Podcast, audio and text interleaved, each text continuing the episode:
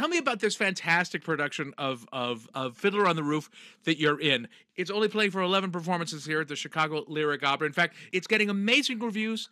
And apparently, it is a bold new conception. And so I'm dying to hear how they have reconceived Fiddler on the Roof to be all about Lazar Wolf the Butcher. I wouldn't have it any other way. Good morning, good afternoon, good evening, whatever it is, wherever you are. I'm Austin Tichenor, one third of the Reduced Shakespeare Company, and you're listening to this week's Reduced Shakespeare Company podcast, now in its 16th year, number 826. Actor singer David Benoit.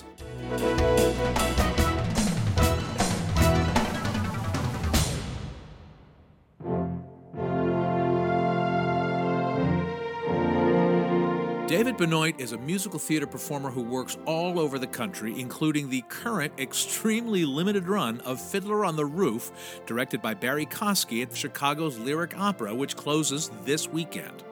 David is a graduate of the Boston Conservatory of Music, where he knew my wife Dee Ryan back when she was Denise.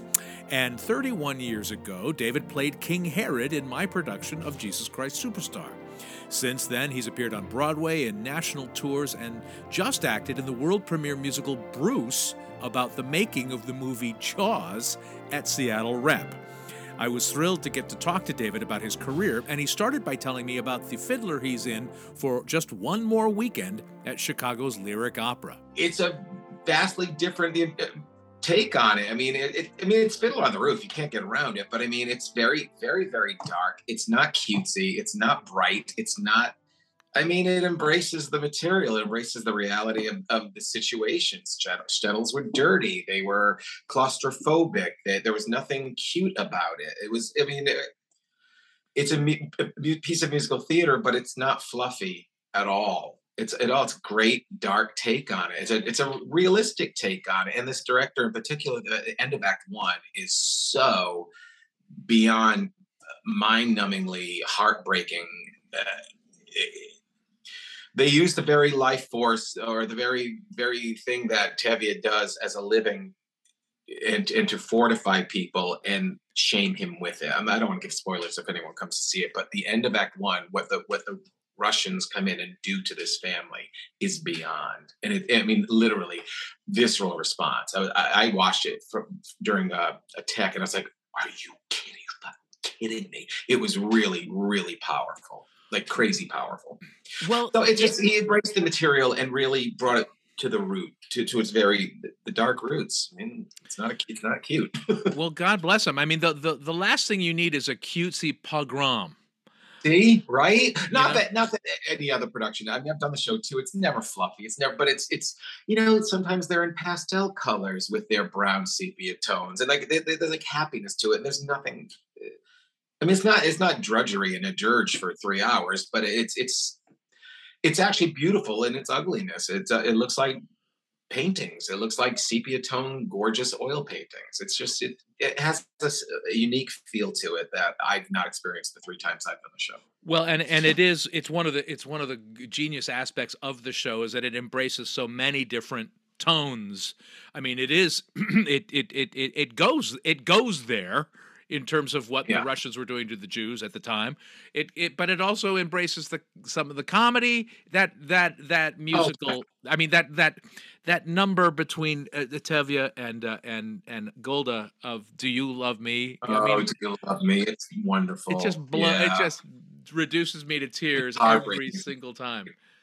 Absolutely. It's nice to know. Forget about it. Oh, and, it's in, in our production it's tevye who's doing the head on the shoulder. Like he he's the softy. He's he, he Steven Skybell is, is brilliant in the role. He's do, he did the yiddish production in for joel grey in new york. He's going back to it. They're remounting it.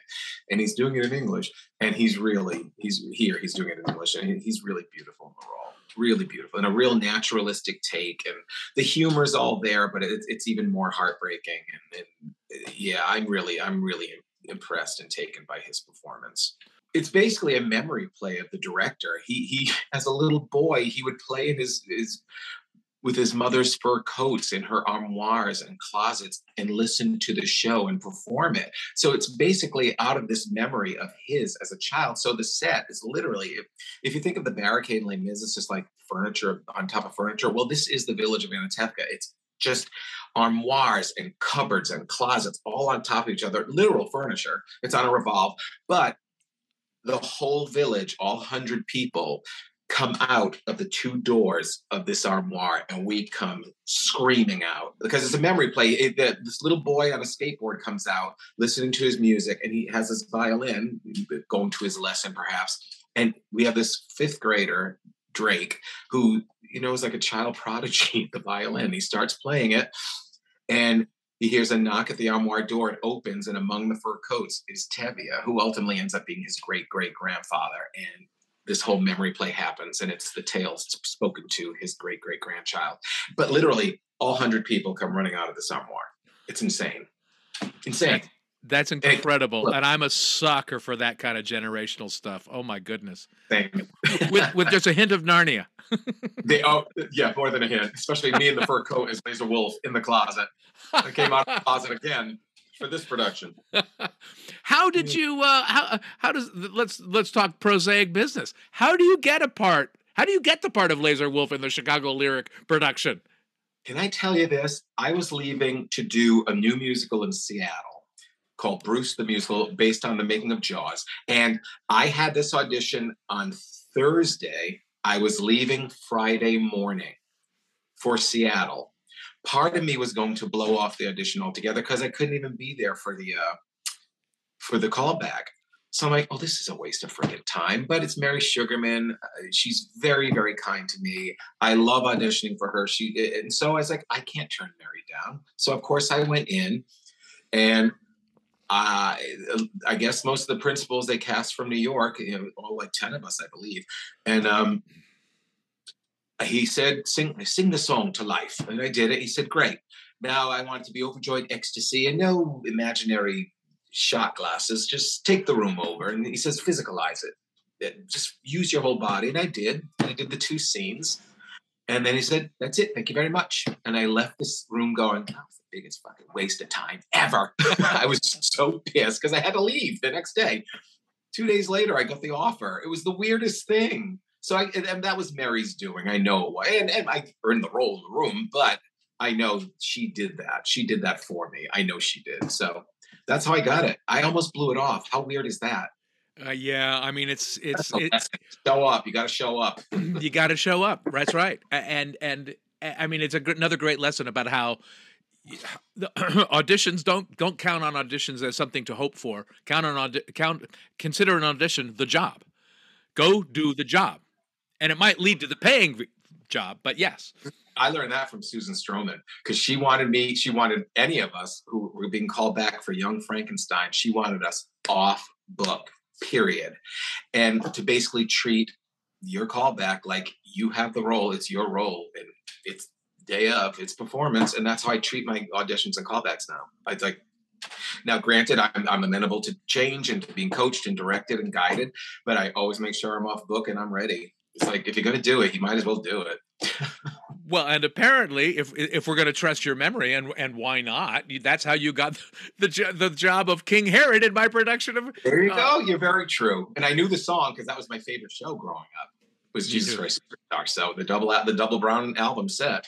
And, and as long as you're open and amenable enough to uh, take on a director's wishes and give a hint of what they want, then usually you can get the gig. Well, and it and it is a collaboration too, because the director has a has an image in his mind. You come in and bring who you are to the role, and the director goes, "Okay, well, let's see how how the two of us can now make a characterization that we both really like." Yeah, it's definitely a dance, and you got to be ready to partner. Yeah. yeah, especially as the actor, you better be ready to partner. I was just thinking about that today. I, how I should probably have never done that production because I think you already had the role cast. But in my mind, I knew I was going to do King Herod, an American Stage Festival, Austin Tichenor's production. And I was already doing Man of La Mancha at Chiswick Park Theater, and I think you had already cast King Herod. And I inquired about it, and they said, I think the whole, whole show was cast, and either you lost someone or it wasn't cast. And I knew in my heart of hearts I was going to do that show. I think Denise got me the audition, truth be told. I think she got me in. Wow. I remember the audition, it was on the stage I sang it once. You said, I want a less flamboyant take. Said, be more assertive, be more, uh, just not, not masculine, but be more assertive, but more commanding. And I did. And you had to do it as a monologue for a little bit. And then it was done. And then I got it. And I was like, oh my God, I knew that was going to happen. Why? It made no sense. But I knew somehow I was doing that role at that theater. It was the weirdest thing that's ever happened to me.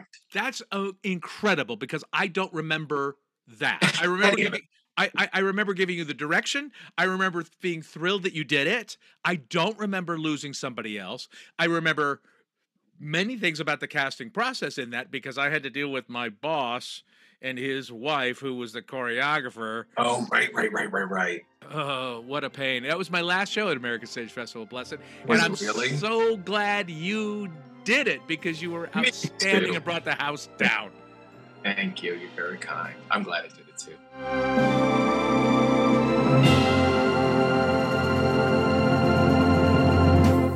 I'm Nicole Galland, author of the novels I, Iago and The Rise and Fall of Dodo, and you're listening to the Reduced Shakespeare Company podcast.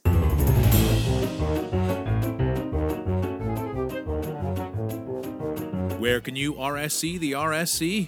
We'll be playing Hamlet's Big Adventure, a prequel at the Wharton Center in East Lansing, Michigan on November 9th and 10th, 2022. For our performances in early 2023, check out the touring page at our website, reducedshakespeare.com, or our Twitter feed at Reduced for the latest information. Now back to my conversation with actor and singer David Benoit. You've been, you're based in New York now, right? Yeah. And have been for a while, a long time. Since 1990, 91, 91. After the summer after I did uh, Superstar, I think it was 91, I think. Or was it 92? Yeah. No, it was 91. It was 91. It was 91. I did Forever Plaid. Uh, after your production, I did Forever Plaid in Boston. And then I left that the following summer to do Forbidden Broadway in New York. And then I made the move. Yeah. And yet you work all over. You're working at Chicago Lyric Opera. You're working at Seattle Rep. You're you you were in Vegas. We saw you in Avenue Q in Vegas. But New York is the place to be if you're going to be a musical theater actor, right? true. And not to quote Gypsy, but New York is the center of New York. But it's true. It's- It's sometimes, sadly, to be taken seriously across the country and or at these regional houses. They want to cast their talent from New York, so you kind of have to be there. Now you don't. You don't absolutely have to be there, but like it was the only place for me because Boston theater was so good to me. But I was at a point where it was an embarrassment of riches, and then it started to get much smaller, and a lot of the theaters were closing. Yeah. So th- the timing was right. I lucked into two longer running shows in Boston, and then I got out when you could no longer really make a living at doing theater in Boston. You could for a while, but then it changed. It really did change.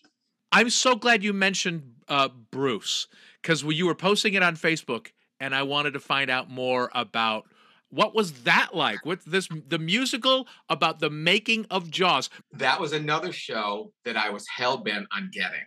I got a phone call from my agent on a Saturday. He said on Monday they're auditioning a musical called Bruce about the making of Jaws. I said Jaws is my favorite movie. I, have seen it countless, countless freaking times. Um, and ironically, in third grade, when I saw my mother three times over the summer, we shared a windbreaker. We shared a windbreaker because I was afraid, I was so scared of what was happening on the screen. We shared a windbreaker to shield ourselves. And I kept fantasizing they were going to lock the doors and fill it up with water and let a shark loose. But when I got to, yeah, I was a weird kid, you know this. But when I got to fourth grade, Mr. Costa um, interviewed us, like Merv Griffin, asking us, um, what we did over the summer that was interesting is said, I have a new passion. I like sharks. I love Jaws. He says, Really? He says, What you love about Jaws? He says, Well, I'm the man. And they started interviewing us about uh, famous people who influenced us. And I didn't even know the guy's name. I said, I'm the man who drove the shark in Jaws. Ironically, that's who I ended up playing was the guy who built and drove the shark in Jaws. Wow. I guess I manifested that from third grade. Which is the weirdest thing. But that was another show. I was like, I'm getting this. No way, I'm not getting it. And I geeked out in the audition. I said, This is my favorite movie. I told them the stories. I said, Oh, let's sing. and then I got it. And that was another one. I didn't get a call back and I got the job because I think we can't break this geek's heart because I would have been heartbroken if they didn't get it. And I didn't get a call back and I was devastated. I was like, I'm not getting it. Son of a bitch. But I ended up getting the offer. I think two days after that. Uh, but I loved it. I loved it. And there's supposed to be a future with it. Who knows? Who knows? Um, well, I, I, I, now you are reminding me of my Jaws um, success story, which is my very first television audition was for. Oh no, it was my very the very first audition TV TV audition that I got was um, for the practice. Oh, uh, right, the, the, David E. Kelley uh, lawyer show, mm-hmm. and I get this. I get they give me the whole script, and uh, it says on the title page or whatever one that one of the producers is named Jeffrey Kramer, and I'm going, Jeffrey Kramer. The only Jeffrey Kramer I know played Roy Scheider's deputy in Jaws. He and, went into because of that movie. He became a producer. He got into all aspects of film. which is insane. Uh, that happened so, a lot of so I walk into the audition room, and there's uh, David E. Kelley and the casting director, and over in the corner is Jeffrey Kramer. And the first words out of my mouth going, "Oh my God, it is the deputy from Jaws." and he goes, he goes, "What? What? Hire this guy." Those are the first words out of his mouth. Fantastic. Yeah, he got the bug from that movie. A lot of people who did that movie got the bug. Yeah. Well, and I know a friend. Uh, I have a friend who grew up on Martha's Vineyard, um, and her acting teacher was the woman who played Mrs. Kintner. Alex Kintner's mom. Yes. Yeah. Oh yeah. Yeah. Yeah. Uh, who recently passed. She from COVID. Oh, I think it was yeah. from COVID related. Yeah. yeah. The, the, her, her scene, that scene is in the movie, her audition scene, because she said she wouldn't, she would not do the monologue as written. She said there there were too many f words in the monologue, and she said, "I will never speak the words on this paper." And so I guess Spielberg asked Spielberg asked her, "Well, what would you do in this situation?" She said, "I'd slap this man so hard," and and basically he told Carl, Carl Gottlieb rewrite the scene because she Fiore, no, Fiore, no, what's her name? Doesn't matter, but she was fantastic. I'm I'm, I'm going. Here we go. I'm embarrassed. I can't think remember her name. Here it is. Here it is. Ah, yeah, it's the old one too. It's not this remake. That's the real one. Yeah, yes. this is the uh, this is the. Uh, I'm wondering if it has a cast list in here. I'm not sure that it does. Um, I don't think it does, and, and God forbid I go to the IMDb. But um, uh, uh, was it a good show? Did you like it? Um, I loved it. Uh, ironically, it had similar issues that the movie had and why the movie was so successful because the shark never worked oh. and we had a set. The set in act uh, that first third of the show was the hollywood set and it was a huge monstrosity. It was gorgeous. It was um since it was of hollywood and it was the 70s it was all based on trying to get the picture made and very fast paced so they basically did the set of hollywood squares so it was this enormous hollywood Square set with LED screens behind each very, very large playing area that became the golf course, it became all these different areas. It was gorgeous. But for some reason, it wouldn't work. It wouldn't separate to reveal Martha's Vineyard when it was supposed to. So we had similar technical issues, but it all came together and it, people liked it. I mean, there's work to be done on it. I love doing it. I geeked out the whole time. So, what's next for you? What's next? I am doing a concert of Candide for the Light Opera of New Jersey. What's this newfound opera career? Yeah. But it's Pangloss and Candide, who's not a singer singer role. It's all opera singers and me. So I'm doing that, and I'm up for Man of La Mancha down at uh, Riverside Theater. I'm up for the Innkeeper in that. So fingers crossed. But you know, the post COVID, or we're still in it, but I mean, it's post the worst of the pandemic. Um, it, theater is still slow and, and pretty precarious the way it's moving along. So it, it it's, it, I think um, it's changed. It, it, it definitely has changed, and hopefully it'll get better and better and stronger and stronger. But audiences are still afraid to come back to the theater. Uh, for commercial purposes, it, for profit theater, forget it. I mean, the audiences don't necessarily exist unless you're a huge hit in New York City, and even then, it's kind of hard. Like Music Man's folding. I mean, yeah. It, it, the landscape has changed a little bit. It's going to get better, but like it's it's still slow. It's still yeah. slow. So um, uh, so I have up until right now, up until mid November, and then hopefully La Mancha through January, and then we'll see. That's it for this week's Reduced Shakespeare Company podcast, except for one more thing, which I'll share with you in about 60 seconds, so stick around. If you're able to get to this weekend's final performances of Fiddler on the Roof at Chicago's Lyric Opera, go to lyricopera.org for more information. Then send us your Narnia influences via email to feedback at reducedshakespeare.com or throw a comment to us on Facebook, Twitter, or Instagram, or on our own actual website, reducedshakespeare.com, or visit my website, theshakespeareans.com. Thanks as always to Amity Selectman Matthew Croak, web services by Ginger Power Limited, music by John Weber and Garage Band. Our random fan shout out this week goes to Tom Sinks. No reason, it's just random. Special thanks to author Nicole Galland, whose acting teacher was Lee Fierro, the woman who played the doomed Alex Kintner's mother in Jaws. And finally, thanks very much to you for listening. Please continue to stay safe, get your boosters, and keep your masks on. I'm Austin Tichenor, 826 2478ths of the Reduced Shakespeare Company. Uh, it's so great to see you. Uh, thank you so much for doing this. Thank you for having me. This podcast is a production of the Reduced Shakespeare Company, reducing expectations since 1981. Go to reducedshakespeare.com for performance dates, actor bios, email newsletters, and so much less. So much less. So much less. So much less.